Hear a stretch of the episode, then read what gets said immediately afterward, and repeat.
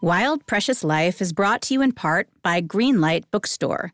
Through knowledgeable staff, curated book selection, community partnerships, and a robust e-commerce website, Greenlight combines the best traditions of the neighborhood bookstore with a forward-looking sensibility and welcomes readers of every kind to the heart of Brooklyn.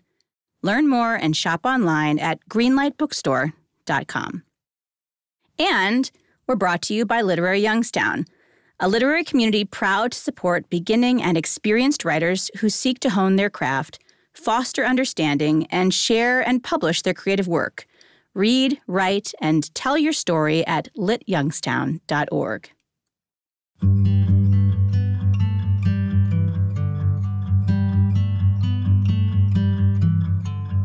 I'm Anne Marie Kelly. Welcome to Wild Precious Life, a podcast about dreaming big and making real connections.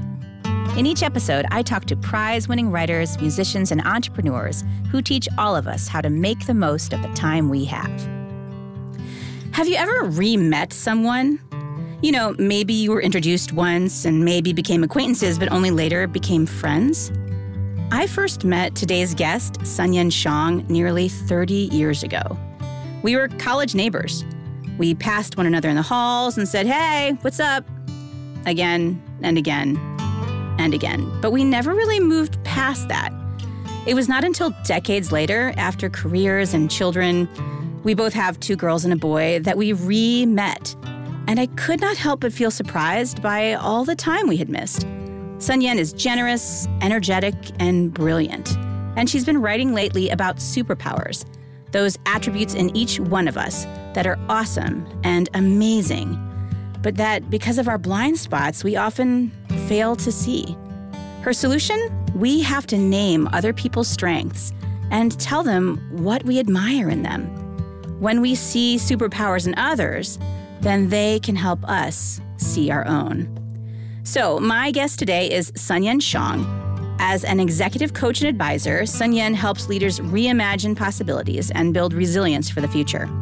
She is the executive director for the Coach K Center on Leadership and Ethics at Duke University's Fuqua School of Business and a professor at the Pratt School of Engineering. Sanyin was recognized by Thinkers50 as the world's #1 executive coach, and she has been an advisor practically everywhere, from Google to the military. Her thought leadership writing has appeared in Forbes, Fortune, The Wall Street Journal, and CNN. She is a LinkedIn top 10 influencer and the author of The Launch Book, Motivational Stories to Launch Your Idea, Business, or Next Career. She is also my friend. Sanyin Siang, welcome to Wild Precious Life. Oh my gosh, it's so great to be here. And really the only thing that anyone needs to really know about me is one, I'm a mom. I'm a mom to three kids. That's like my #1. I'm a mom first. And then two, my mission in life is to enable greatness in others. But Anne Marie, I wanted to do this because I'm a guest, so I can say anything I want. Okay, listeners out there, Anne Marie, I've known Anne Marie since college. And I just remember the first few times I met her, we were dorm mates. And I just thought, wow, she is so cool. Like, she's so witty. She's so smart. And she's so sure of herself. Like, this is one of the coolest people that I've ever met. And then I got to know Anne Marie. And you know what? She's even cooler than what I previously imagined. So I'm like so happy to be on here with you because every conversation with you just leaves me with the biggest smile. Oh my gosh. Sanyin, you're not just a guest, but you're now officially a sponsor of the show. So we're just going to record that back and we're going to play it at the top of every hour. I also might just keep it in my pocket and have like the Sanyin in my pocket on those days when I'm low. Oh, you're so darling. It is true. We met, I feel like we've met a number of times, right? We met when we were in college, and then I feel like we've re-met as adults and as moms and now as fellow podcasters out in the world. And I love the idea that our journey wasn't finished in the 4 years that we knew each other as undergrads, that we had more work to do together.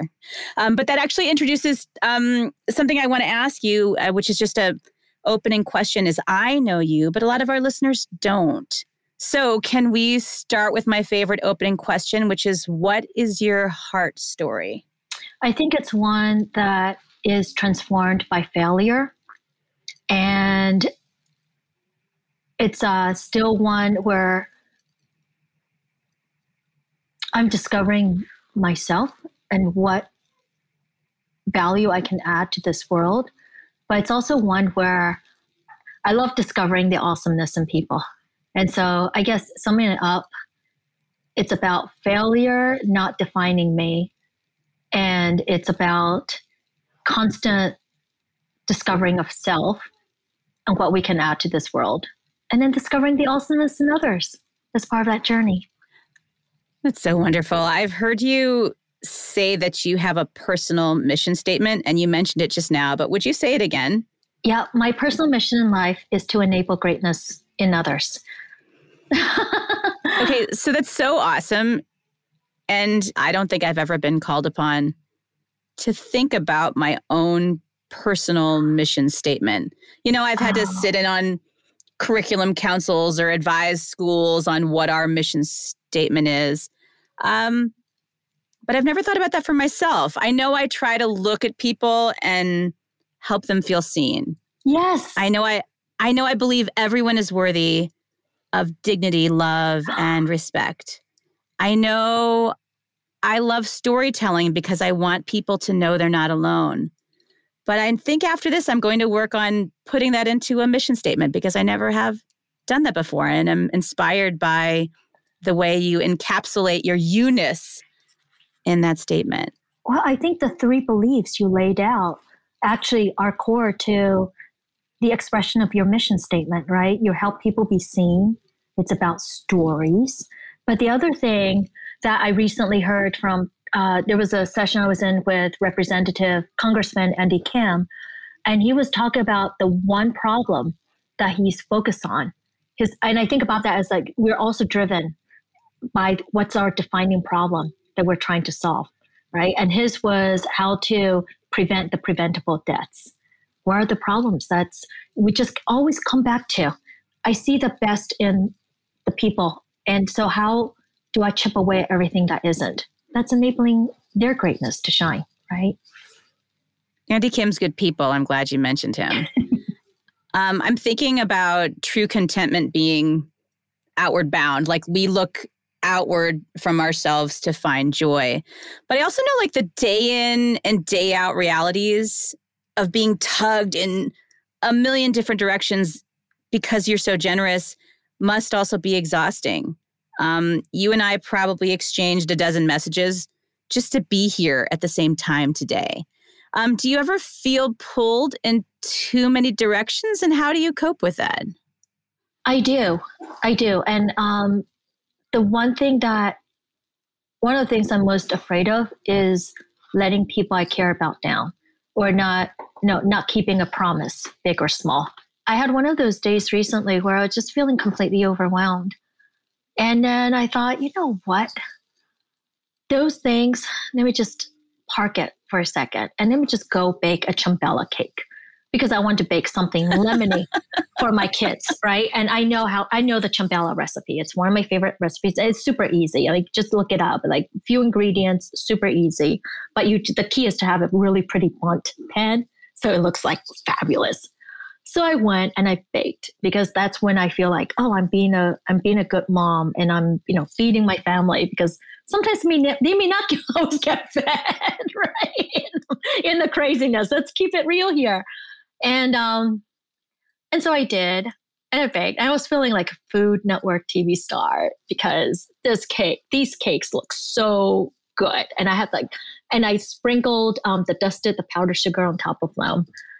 And then my kids ate a piece and they came back and like, hey, mommy, like in my all Food Network TV stardom. Hey, mommy, I think you put flour instead of powdered sugar on the top. And it's like, you just gotta, but they taste yummy anyways. And then those moments, you're like, okay, whatever else, the to-do list, like this matters.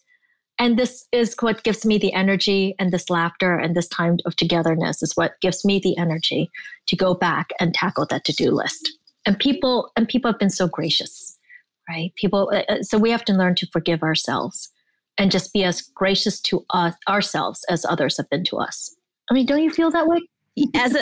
So I have these two different competing ideas. Like the one is more emails come in, so I need to stay up later or get up earlier. I need to I'm 27 emails behind. I'm 35 emails behind. Like, you just get buried right under the work.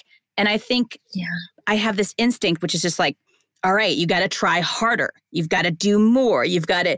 And what I hear you saying is actually, if you know you're not going to catch up anyway, if you know that you're just buried under a mess today and you're feeling overwhelmed by it, stop, step back, seek out joy, take a break, bake a cake, find what matters. In this case, right? Your kids and their, another guest called it like their warm, buttery goodness, and just be with them, because that pile of email, it wasn't going to get done today. Try it tomorrow. You might be able to tackle it after a belly full of cake and be in a better place. And it might seem more doable. Well, Anne Marie, I think so much of the battle is psychological, right? So we got to find ways of recharging. We got to find ways of recentering. And that's not by pushing. I mean, there are times when we do have to push through, but there are also times when we just have to say, you know what? I'm not in the right headspace, right? And I need to re-energize. So let me go and find the right headspace and be where it matters and make every moment matter. No, that's so great. And to realize that we're not alone in the struggle. One of the things I've also heard you talk about on other occasions is mentorship. Yes. That it is not your job to journey with your backpack alone all the time, that there can be other people helping you share your burden, helping you blaze the trail. Yeah. Your mission statement is really intimately related to the idea of mentorship and helping one another, especially women, thrive on the journey. So can you tell us about one of your best mentors? Oh gosh, there's so many. But I wanted to say something on that. Like there was a I and then others, right? In what you just said, in terms of we want to help others. Like, the being buried under those emails are really about helping others and helping to make things happen, investing in other people's success. And yet, why do we journey through life thinking we have to carry the backpacks purely on our own? Why are we being so selfish in not allowing others to invest in our success? They're allowing us to invest in their success and be part of it. Why are we being selfish and saying, "Oh no, I can't ask them"? Like we're robbing them of an opportunity of the joy of being a part of our success, the way that we have taken joy in being a part of other people's success, right? And so that's something I wanted to share. But one of my favorite mentors is a woman named Frances Hesselbein. Oh, Frances, you don't have to spend a lot of time with her for her to make an impact. I met her, maybe 15 years ago. She started her formal career at age 56. And that is as the CEO of the Girl Scouts.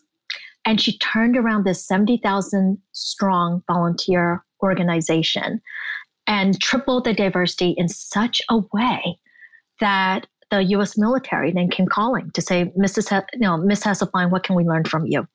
So she co-authored with General Shinseki the Army's Be No Do Way, which is the leadership development model for the U.S. Army. And then President Reagan invited her to be one of his cabinet secretaries. And at that time, she turned him down. She's like, "Mr. President, thank you very much, but the Girl Scouts still need me.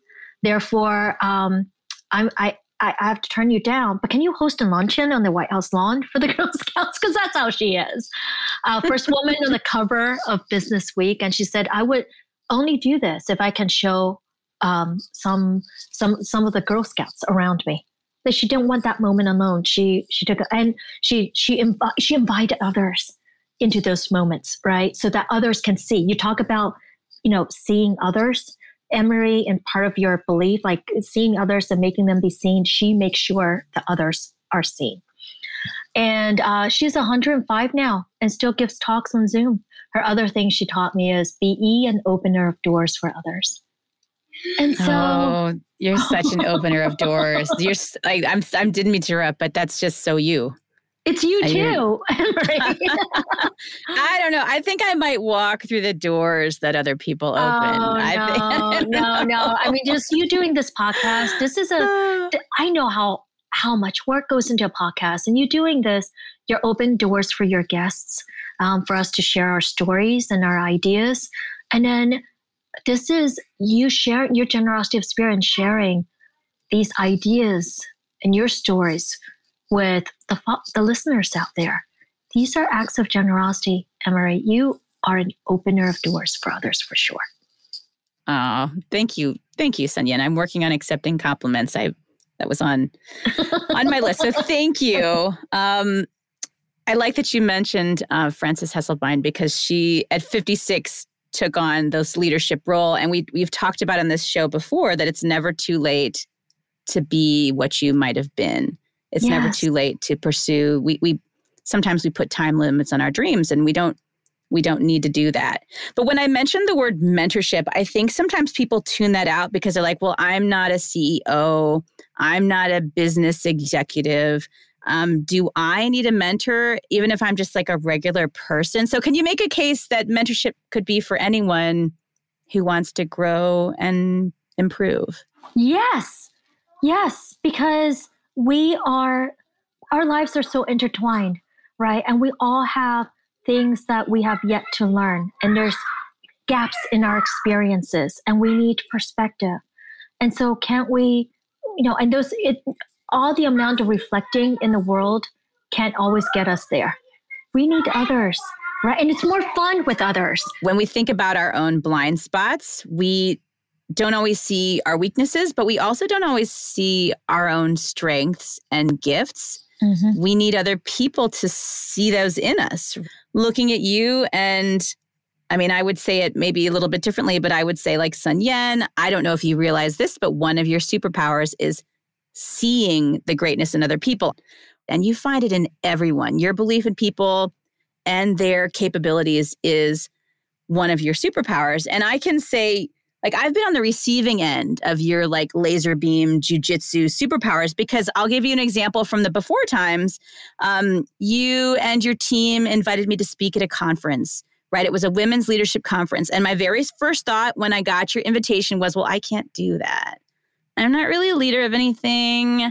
I don't really have any wisdom to share.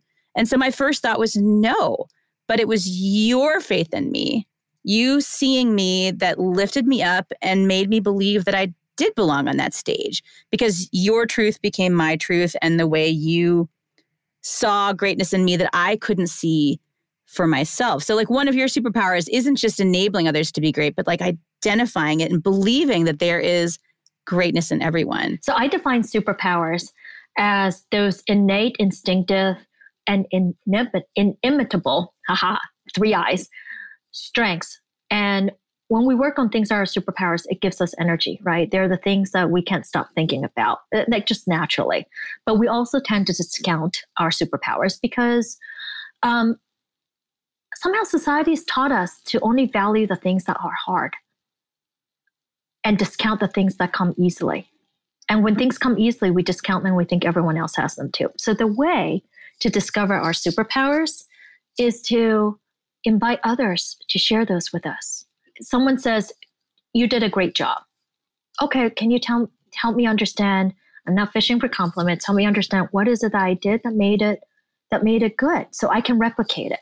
Can you, can you give me insight into what you're seeing are some of my superpowers?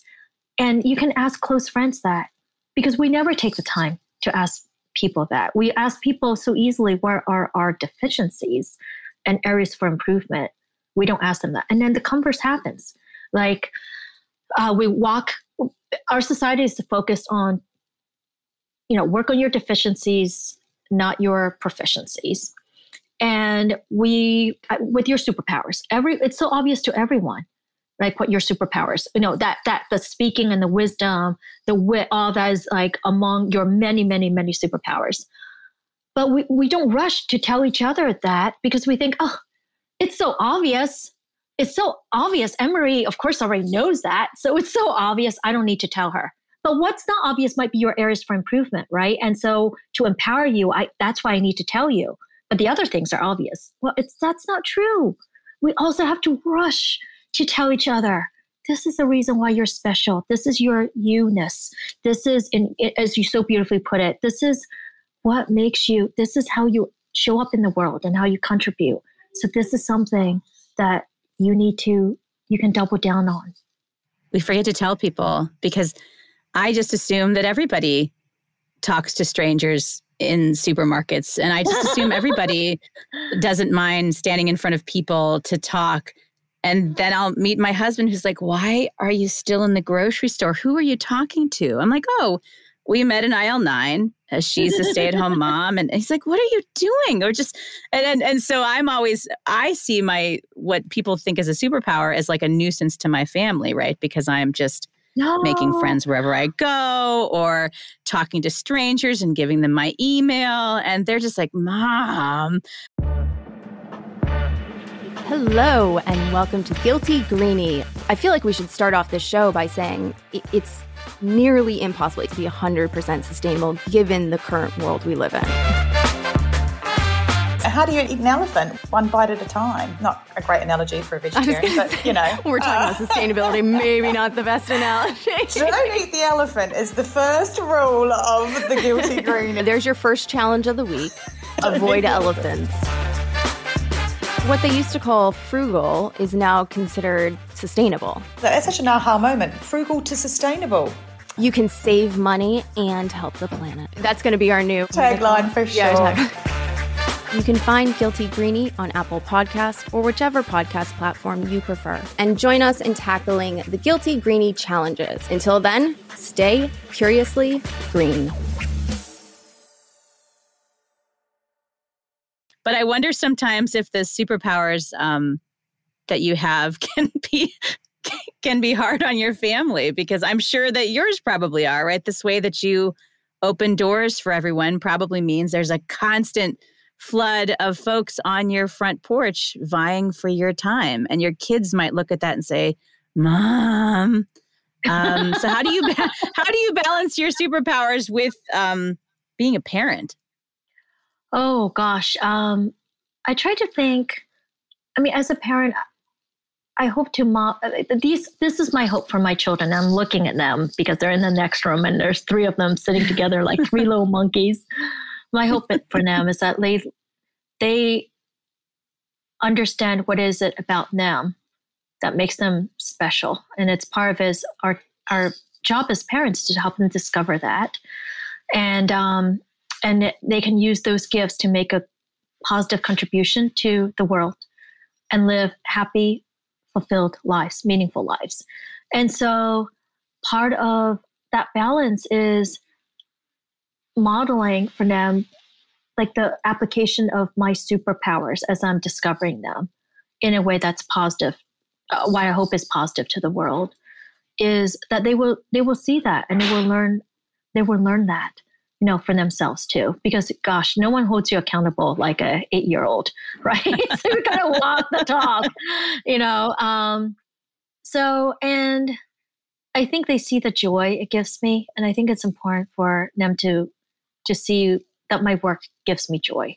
Okay, so I feel like we've done this celebration of awesomeness, and that is totally true, superpowers. And I could also list 752 other accolades of yours because you're triumphant and amazing. However, I spoke to Rachel Simmons, who's another executive coach and writer, and she also spoke about like the profound impact of sharing not just amazing stories about ourselves, but also sharing failures and roadblocks that can change how you lead, change how you parent, change how you live.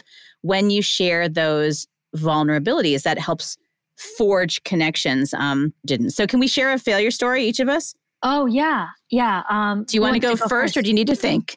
Oh, no, I know the one I want to share because I'd love to hear one. It is a defining failure story, right? And I don't think it's one you know about because I don't think I've shared it with you.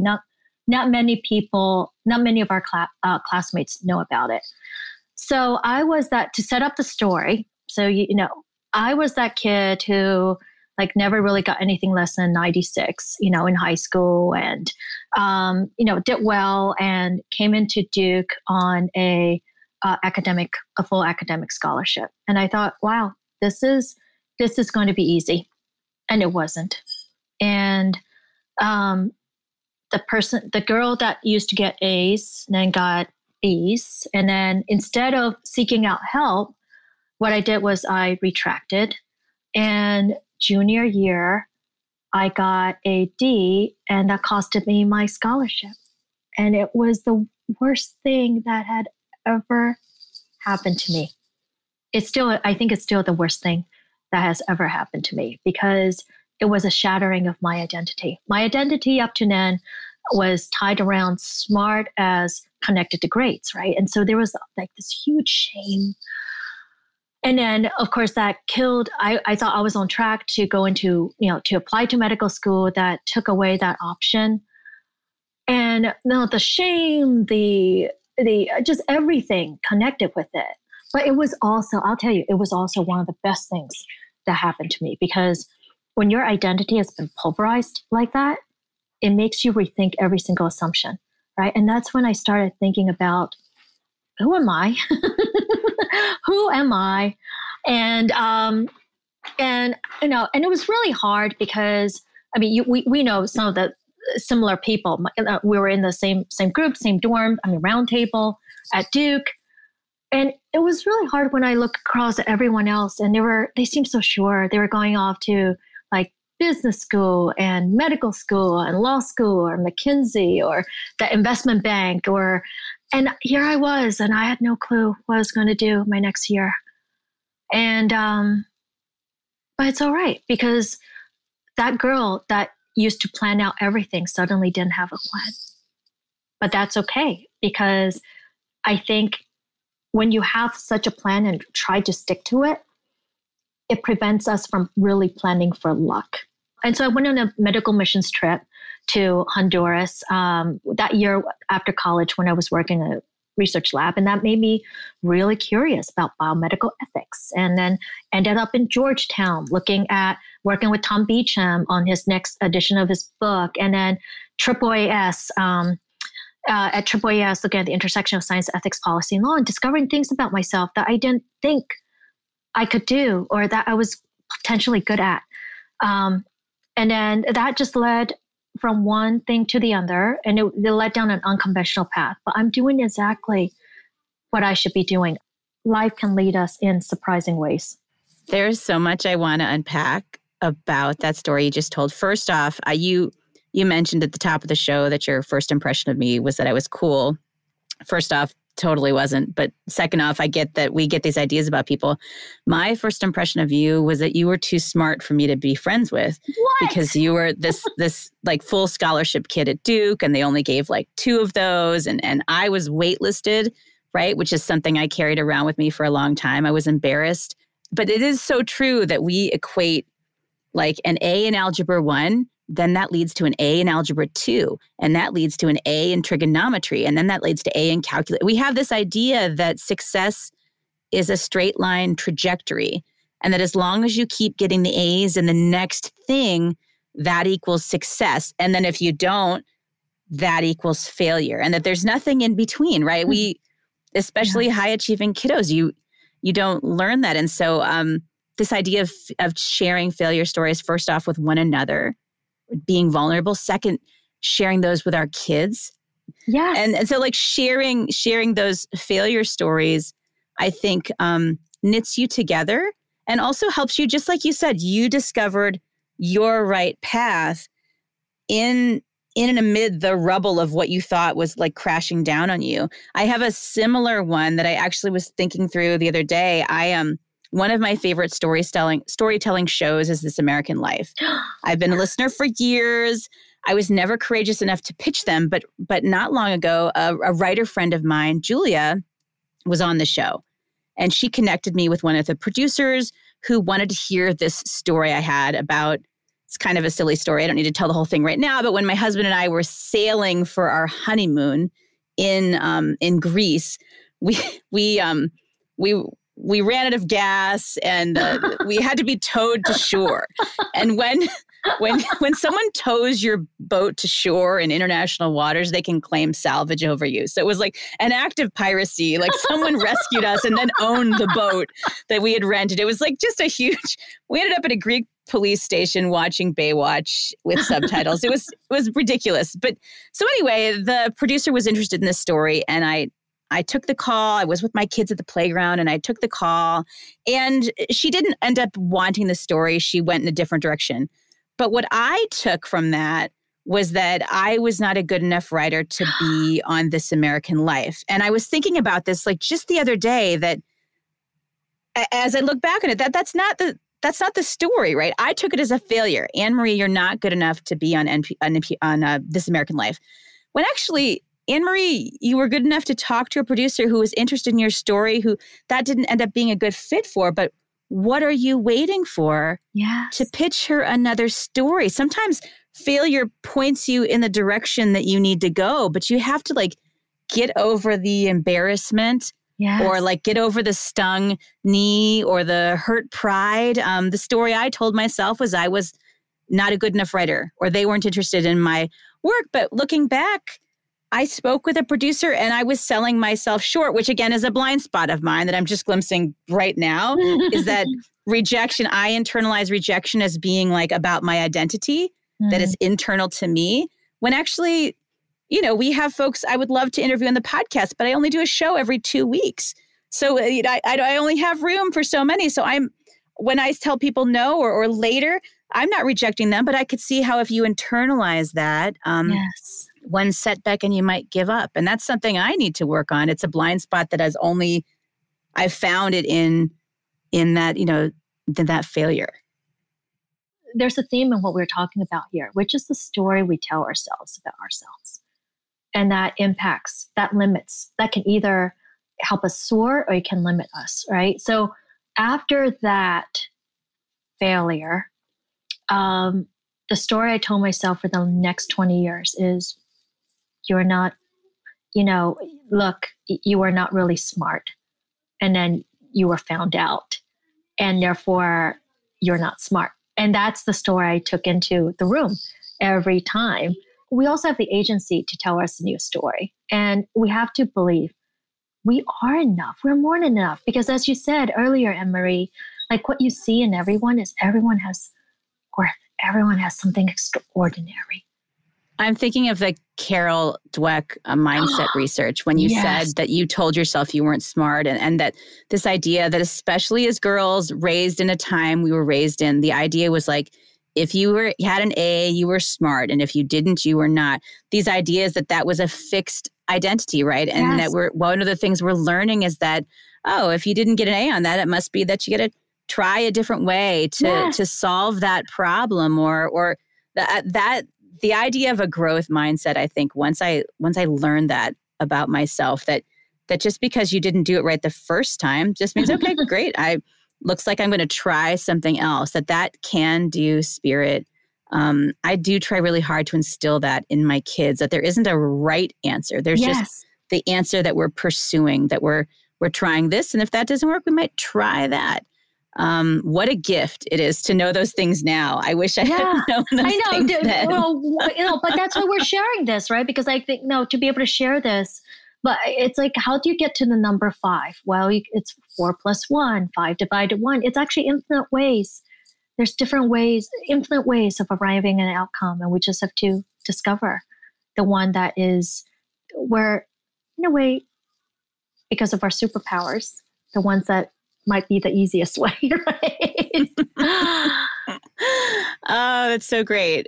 So I follow you on various social media, and recently I saw you a post about Ted Lasso. So can we fangirl for just a minute about the I mean, I know this is not like academic, but can we just have a moment of fangirling about the show Ted Lasso? I don't play soccer, but don't you find that show is just sort of exactly what your heart needs right now? Yes.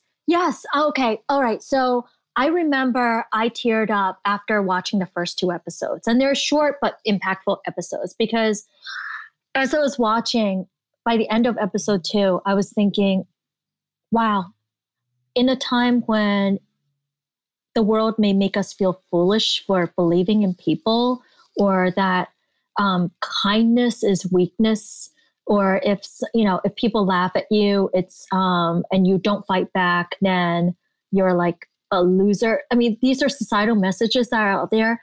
Here's a show that's celebrating all those values of kindness. For folks who've never seen it, it is absolutely worth your time. I'm not a leadership expert, but I couldn't help but notice that there are some lessons in there. Ted and Coach Beard come from America to coach soccer in England. And the first thing that they do when they get there is kind of nothing. Mm-hmm. They just sort of observe and diagnose. Like, they move their own desks together, but otherwise they're there to observe the team and to find the strengths that the team doesn't even know that they have, and to address those weaknesses as moments of opportunity. There's like a kid named Nate who, you know, it's his job to mix the sports drink, and they look him in the eye. They believe he's worthy of dignity, that his opinion matters. They're going to call him by his name and listen to the ideas he had. That idea that there's no one in your organization who couldn't be a contributing member. Yeah. That show makes me joyful. You're right. It makes me happy and sad, but ultimately makes me think of the goodness in just about everyone. There's so many leadership lessons. I mean, just like that story you shared about Nate, and then Nate comes up with a soccer play that works. Good ideas can come from everywhere.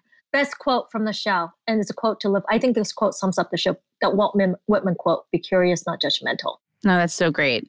Sanyin also she's been on many, many podcasts, but you are hosting a terrific show right now about what it means to live a life of significance. Tell folks about that. Oh my gosh. So we just launched in July. We're releasing one episode every month, because there's also, what we want to do with this is also foster a movement, right? So Life of Significance is, this past year and a half especially, has made us rethink how we matter, what matters, and also hopefully have a more expansive view of who matters. My Life of Significance is about what are the tools we have at our disposal to be able to unlock, because our legacy isn't in terms of our accomplishments. And it's like that Jackie Robinson quote, it's by our impact on the lives around us. And everyone, we all have agency to be significant. The choice is ours. We want the audience to then turn around on social media and share, who are the people who have been heroes in our own lives, right? Because they don't know it. They don't know about the impact they've made on our lives. It's so obvious to us. It's not obvious to them. So let's give them a shout out. I think that's wonderful. I did catch your first episode, and 1,000 Black Girl Books, which I believe was up to over 10,000 Black Girl Books and beyond, was an inspiration. And the idea that when people inspire you, let them know. And let that, not just paying it forward, but let inspiration travel, and let the truth of what's wonderful about people be known, and not just sort of kept to yourself. I don't want to leave the show without letting you know, Anne Marie, you inspire me and so many others. Thank you for being you. Right back at you, my friend. All right, with that, this is going to seem sort of funny because there's no good transition, but we have multiple choice questions for you. So you just pick one. Dogs or cats? Cats. Coffee or tea? Oh, hard choice. I love tea, but I'm really a coffee drinker. True story. I understand that. And not too long ago, I thought I would order what's called a dirty chai. Are you familiar with this drink? It's chai tea with a shot of espresso in it, because I thought, who needs to choose? Why not have both? And I, with the humblest apologies to our dirty chai drinkers in the audience, that was one of the worst drinks I've ever had in my life. It was awful. You got to choose one or the other. You can't have them both. Okay, sorry. This is not my multiple choice. It's yours. Okay, so mountains or beach? Oh, mountains. Zinnias or peonies? Oh my gosh, I have both in my garden. Can't choose. I know. Because they're in different seasons. Zinnias are in the summer. Peonies are in the spring. So you don't have to choose. Okay, early bird or night owl? Oh, night owl. But my kids are making me an early bird, and I'm not happy about that. But night owl, totally. I know. With children, it's like all of the night owls have to be early birds too. Wait, are you a night owl, Emery? Oh, I haunt the house. Are you a risk taker or are you the person who knows where the Band-Aids are? Oh, that's hard. Risk taker. But I'm a mom, so I have to know where the Band-Aids are. Okay, now a few short answer questions. Who was one of your best teachers? Dr. Elmore, Dr. Richard Elmore, history teacher. And he was also in high school. And he's also the faculty advisor for our academic team. And Dr. Elmore, just the stories he would share, he just has this zest for learning. And he opened up our worlds to... He made stories of the past come alive and interesting. And we have to understand ourselves. We have to understand our past, right? And so Dr. Elmore, amazing. You got to love a high school history teacher. Mm-hmm. My dad was a history teacher, so I absolutely. What's one of your go-to songs? Go-to songs. Oh, there's so many. I was listening to Cole Porter. You know, and like anything Cole Porter is just amazing. Les Mis, like anything in Les Mis is like a great go-to song. Huh, there we go. Les Mis song. I love Les Mis. So an aside, Les Mis is one of my favorites. And I saw my old high school choir and musical director. And so when I saw him a few years ago, one of his students had just sung a Les Mis song, and I was saying, I would have loved it if we had done Les Mis in high school. Would I have been more of a Cosette or an Eponine? And he took one look at me and is like, no. You would have been the master of the house. Or his wife. Which is a cool role. Which is a totally cool role. And at the time, I was so mad because I'm like, really? Everybody wants to be Cosette or Eponine, but the idea that you're the comic relief in the show, or you're the big funny number, or so I was like, all right, I'll take it. But yes, Les Mis is great. Okay, what's a book or a movie you love? All the Light We Cannot See. Right. That book, Anthony Doerr. I remember, after being a mom and having your third kid, you just don't have a lot of time to read anymore. So like, honestly, I skim books now, but that book, I just couldn't put it down. I love that when a book can grab you by the heartstrings and just make you stay with it and almost catches your breath in your throat because you think you might know where the story is going, but you don't want to get there with it. But you're I remember the experience of reading that book. I also think that title, All the Light We Cannot See, I think there's also a nod to, again, your superpower of seeing the light in everyone, that other people cannot see it, but that you do. So that makes sense for me that you would love that. What's your favorite ice cream? Oh my gosh. Again, like so many different flavors. I was just at an ice cream shop, like right before this, Local Pops in Durham. And there were all these ice creams. So the one I just had was like praline. It's whatever ice cream I'm eating at the moment. That's my favorite ice cream. Okay, last one. If we were to take a picture of you, really happy, and doing something you love, what would we see you doing? Me surrounded by my three kids and my wonderful husband and just laughing my head off about like something they said. That's it. I love that. The five of you laughing together. Yes. And I've been lucky enough to actually see that snapshot. So I actually have that in my imagination right now. Sanyin Siang, thank you so much for spending this time with us here today. Thank you for sharing your wisdom, your generosity of heart and spirit. Thank you for inspiring me to look for the greatness in everyone I meet. Especially as women, we can be too quick to tear one another down, but we can also lock arms and build one another up. Yes. I'm going to be on the lookout for that this week, this month, this year, and for the ways that I can be an agent of positive change and not just see the superpowers in people, but name them and help other people see them. Sanyin, my friend, and all of our listeners, I'm wishing you love and light wherever this day takes you. And until next time, folks, be good to yourself, be good to one another, and we'll see you again soon on this wild and precious journey.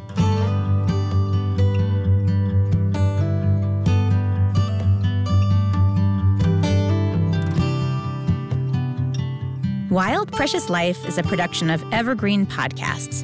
Special thanks to executive producers Gerardo Orlando and Michael D'Aloia, producer Sarah Wilgrube, and audio engineer Eric Koltnow. Be sure to subscribe and follow us on Apple Podcasts or wherever you get your podcasts.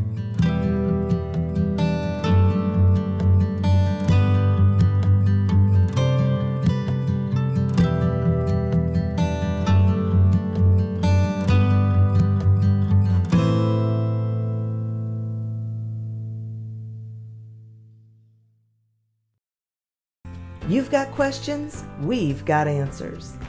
Business leadership, ownership, and sales can be challenging. Tune into the Accelerate Your Business Growth podcast to learn from the world's experts.